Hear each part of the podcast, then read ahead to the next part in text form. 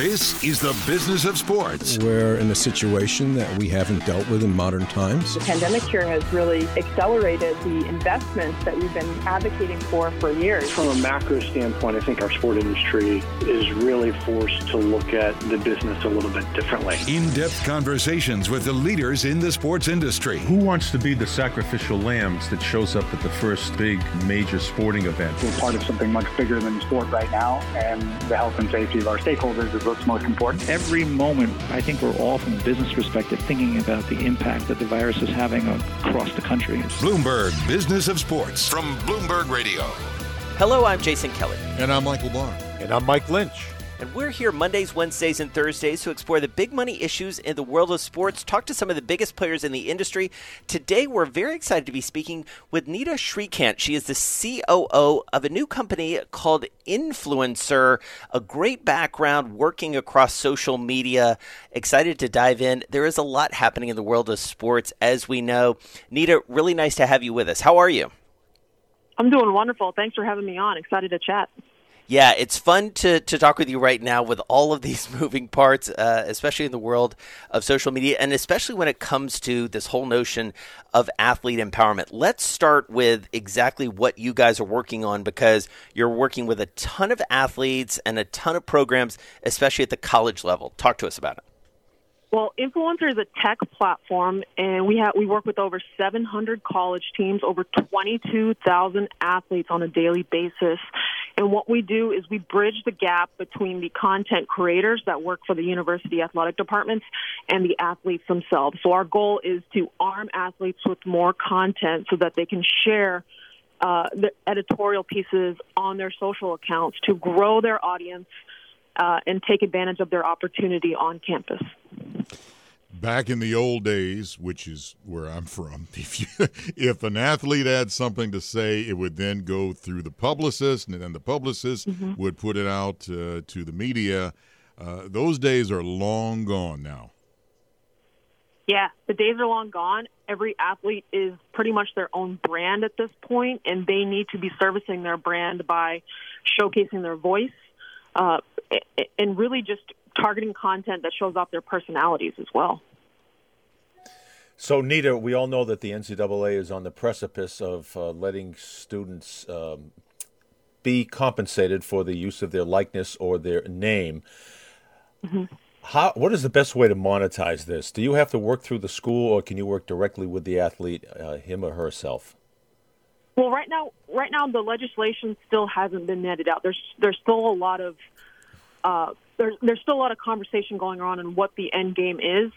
Uh, the way it currently sits as of the latest updates is athletes would have to be separate from the schools in order to monetize their name, image, and likeness. So, what that being that being said, the way we build our our company is working directly with the athletic programs to empower the athletes. So we're we're eagerly waiting to see where the legislation ends up netting out.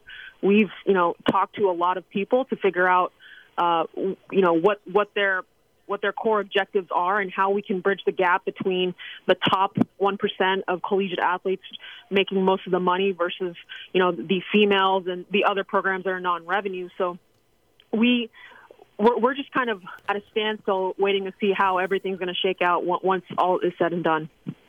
So, Neeta, what effect would that have on your business if the world does open up a little bit and athletes are able to effectively monetize themselves?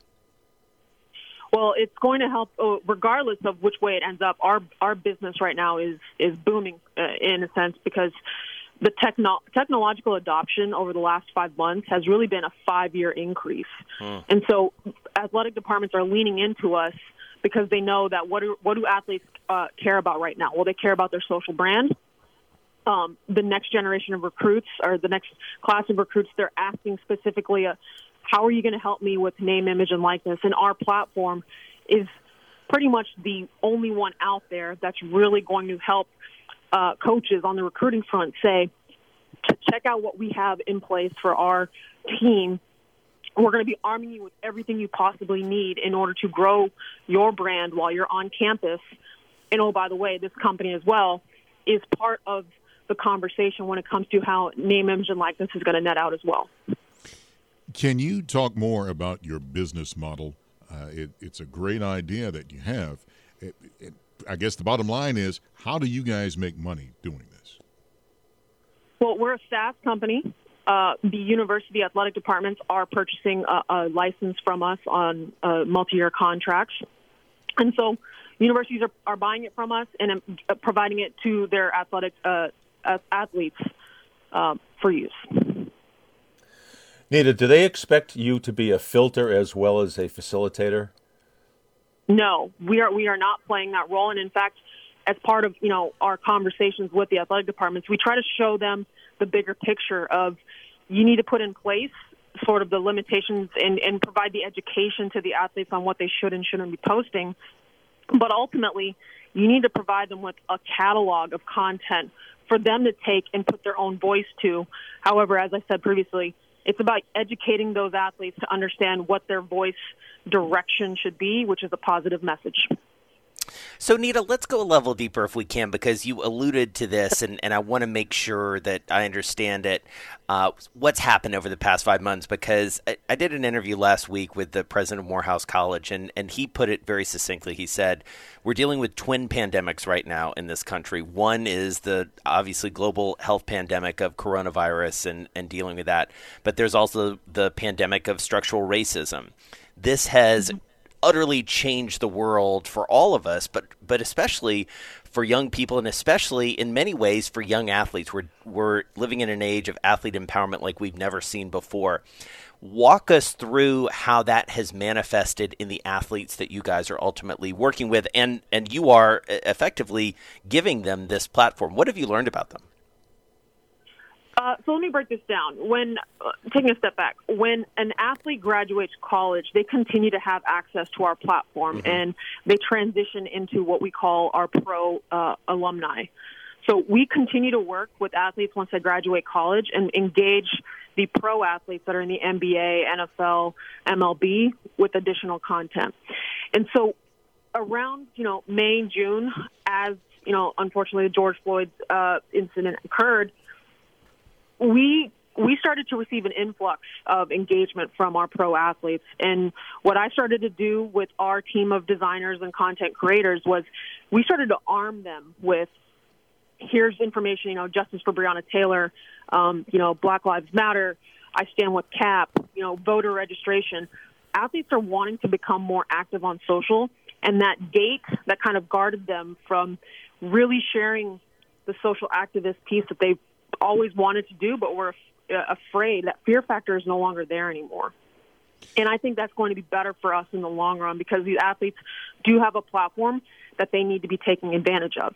And so the social activism that you're starting to see is the next wave of, of the future of athletes and why it's so important for them to be storytellers and empower their, you know, their social audience in a way that helps build their brand, their their voice, and their storytelling journey. And so, you know, there, even when we talk about the college uh, college athletes as well, you're seeing uh, an outpouring of of content that's basically the same that you see from the pro alumni. But now the college coaches realize that they need to also empower their collegiate athletes to do the same. And you're starting to see, you know, Coach K put out a wonderful video about Black Lives Matter. It was a one take. If you, I'm not sure if you guys saw that, Coach Cal has also been very active this past weekend. He had the entire team together and was explaining to them the importance of voting, um, and he posted that on his social media as well. So I think, um, the, to, to your point, there's there's two things that are happening right now. The main one that's really happening is right now what we're seeing with this pandemic, athlete activism is just beginning, mm. and you know the mixture of sports and politics, stick to sports, stick to politics that entire theory, that bubble has bursted. And those that are going to be leaning in and doing it in a constructive way are the ones that are going to win out. We're a far we're a far cry from shut up and dribble, Michael Barr, aren't we? Oh goodness, yes. that, and it, which brings me to the next point, and, and you mentioned about uh, putting out the uh, videos and the messages about get out and vote. Uh, sites like Twitter and Facebook, they are cracking down on so-called false information out there.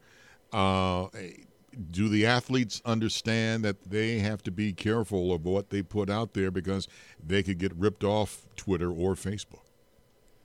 Yeah, I do believe that they know.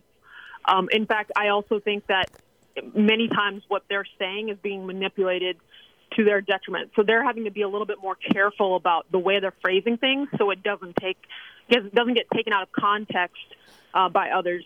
But I don't necessarily believe that Facebook and Twitter's crackdown on this really has much to do with the athletes as much as it has to do with um, the disinformation campaigns that you're seeing that go beyond the United States.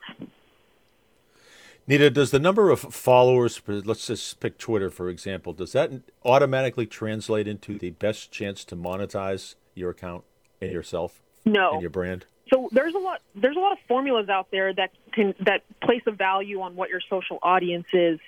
Uh, ultimately, what we've seen from Twitter, from Instagram, is there's a lot of fake audiences out there, bots that don't necessarily engage with your content, but they're uh, they're classified as a follower. So we, us at INFLCR, we have our own NIL value formula that we've put together it not only takes into account that following, but it's a small portion of that evaluation. Really, what we're looking at in, in the NIL era and how you evaluate uh, an individual athlete compared to another is based off of five metrics. First is the follower, which is the smallest bearing. Second is the type of sport they're playing. Revenue sport gets a higher attribution of, of revenue versus a non revenue sport. The location that they're in, so if you're playing in a big market, you're probably going to fetch a higher dollar for your uh, NIL. Uh, the the conference that you're in, Power Five, is going to get more than a G5 and a FCS. Um, the wins and losses of are you are you a winning program or are you a losing program is also going to play a role into what your NIL is. Uh, and then the most important piece to all of it is your social engagement, because you can have 50 million followers on Twitter or 50 million followers on Instagram.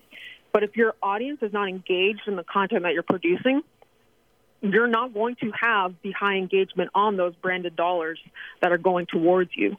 So we place a higher value on those accounts that maybe don't have a million followers. Maybe they have 25,000, 100,000 followers, but they're engaging at a rate that's higher than those with a million follower accounts. So, Neeta, I have to ask you since we're talking so much about college sports, we on this program, and I'm sure you have uh, even more than we have, have been talking a huge amount about what college sports are going to look like this fall. You've had big Power Five conferences cancel, you've had others say we're moving ahead. Uh, what is the what's your best guess on what we will see having the insights you do into these college teams? What are sports going to look like in the fall and into the winter in on the collegiate level?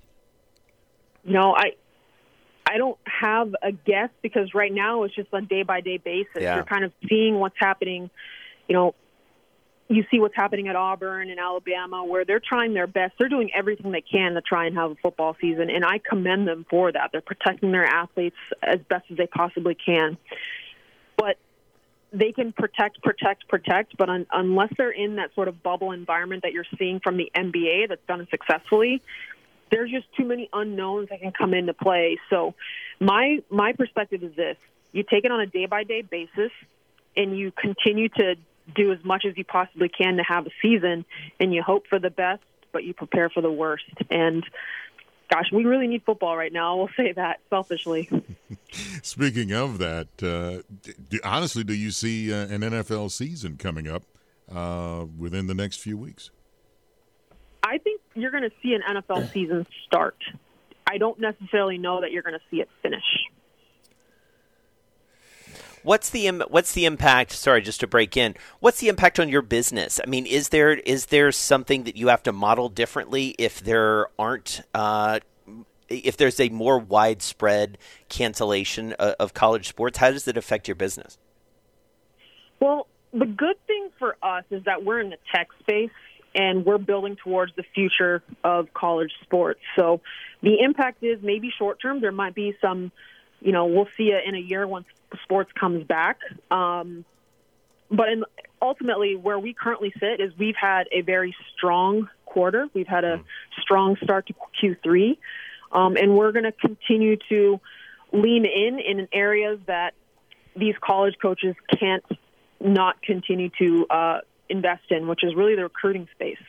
And if you look at the Big Twelve, a uh, Big Ten, excuse me, Big Ten and the Pac-12 with their football seasons canceled, and if I'm a Power Five school and I'm seeing the SEC, the ACC, and the Big 12 still attempting to play, almost kind of like the recruiting death penalty in, a way. And I'm saying that in a very extreme way because if I am trying to recruit someone to come play on my team and I'm not playing the season, whereas, you know, SEC schools, ACC schools, Big 12 schools are able to recruit that same person and say, no matter what, we're going to continue to play football. That puts me at a disadvantage.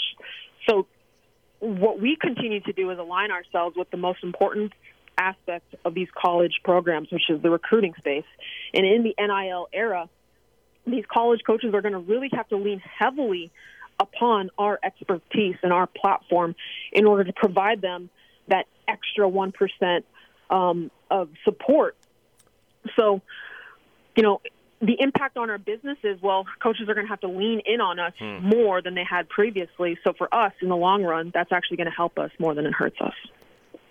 Neeta, how do you find the cooperation between some of the coaches and some of the major Power Five conferences? I know a lot of coaches, when you walk into a team meeting, everyone put their cell phone into a box outside here, and on I don't want any social media uh, blasts going out after Wednesday of game week. Uh, do you find any roadblocks uh, that you have to overcome? Yeah, social media is a necessary evil at this point. Oh, every single college coach I've talked to, they say if I wasn't in this job, I wouldn't be using social media. I'd delete it from my phone. But they know that this next generation of athletes have had a cell phone in their hands since the moment that they could start speaking, right? yeah. So it's a part of our world. It's a necessary evil. And you can put rules and restrictions of put your phone away during team meetings, put your phone away in the locker room. But outside of those those parameters, they know that these they need these athletes to become ambassadors for their program in order to continue to recruit the best of the best available.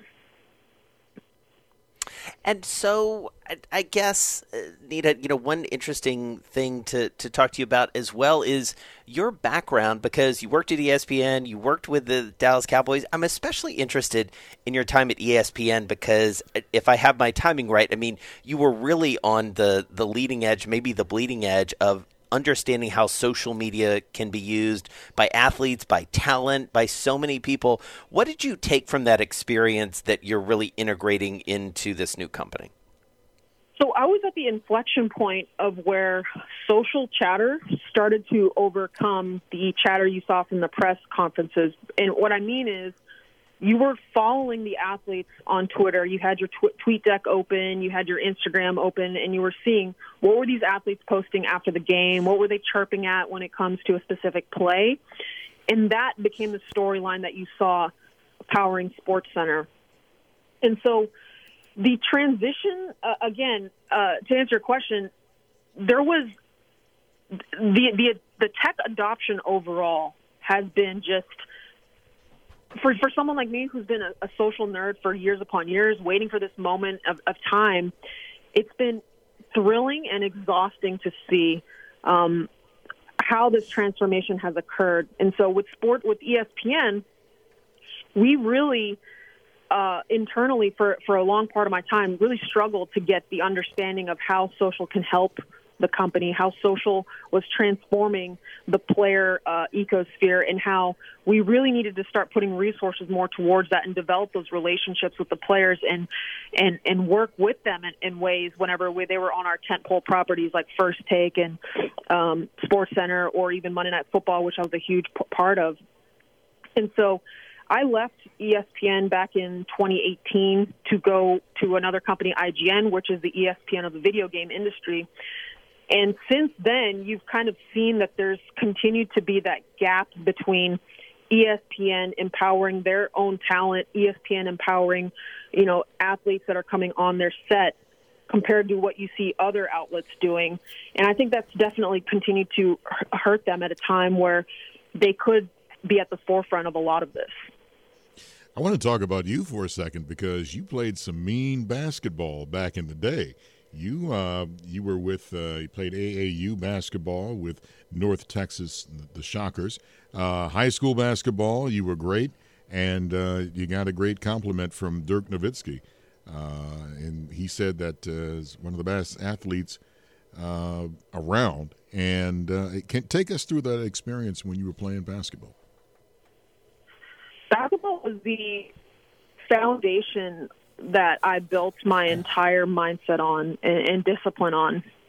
I'm a team player, and I think being in the trenches with four other people on on the court, um, developing a love for the game, and watching Dirk Nowitzki. I was a ball kid for the Dallas Mavericks growing up as well, and watching every single game up close and and mopping up the mopping up Dirk's and everyone else's sweat to me was um you know, there's no better way to get your entrance into a career path than putting in the dirty work that I did, not only with uh, with the Mavs as a ball kid, but also just every single day on the basketball court at James Martin High School in Arlington, Texas, with my teammates, or with the North Texas Shockers and Coach Melissa Renfro, um, who taught me so much, and I continue to rely upon Melissa and Jim Guy, who's my my my boss with the Dallas Mavericks as two of my most important mentors in life, and I continue to learn with them every time I talk, from them every time I talk to them.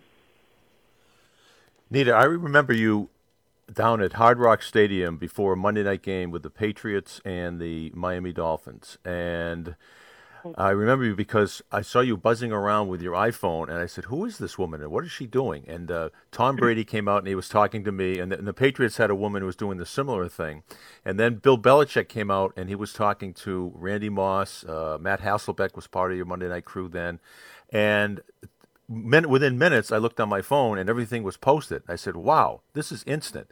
And now this is only two and a half years ago, maybe three years ago. Yeah. Uh, but I thought, wow, what a, what a what a great job and, and, and what a great tool to bring people inside something that the, the cameras don't actually show.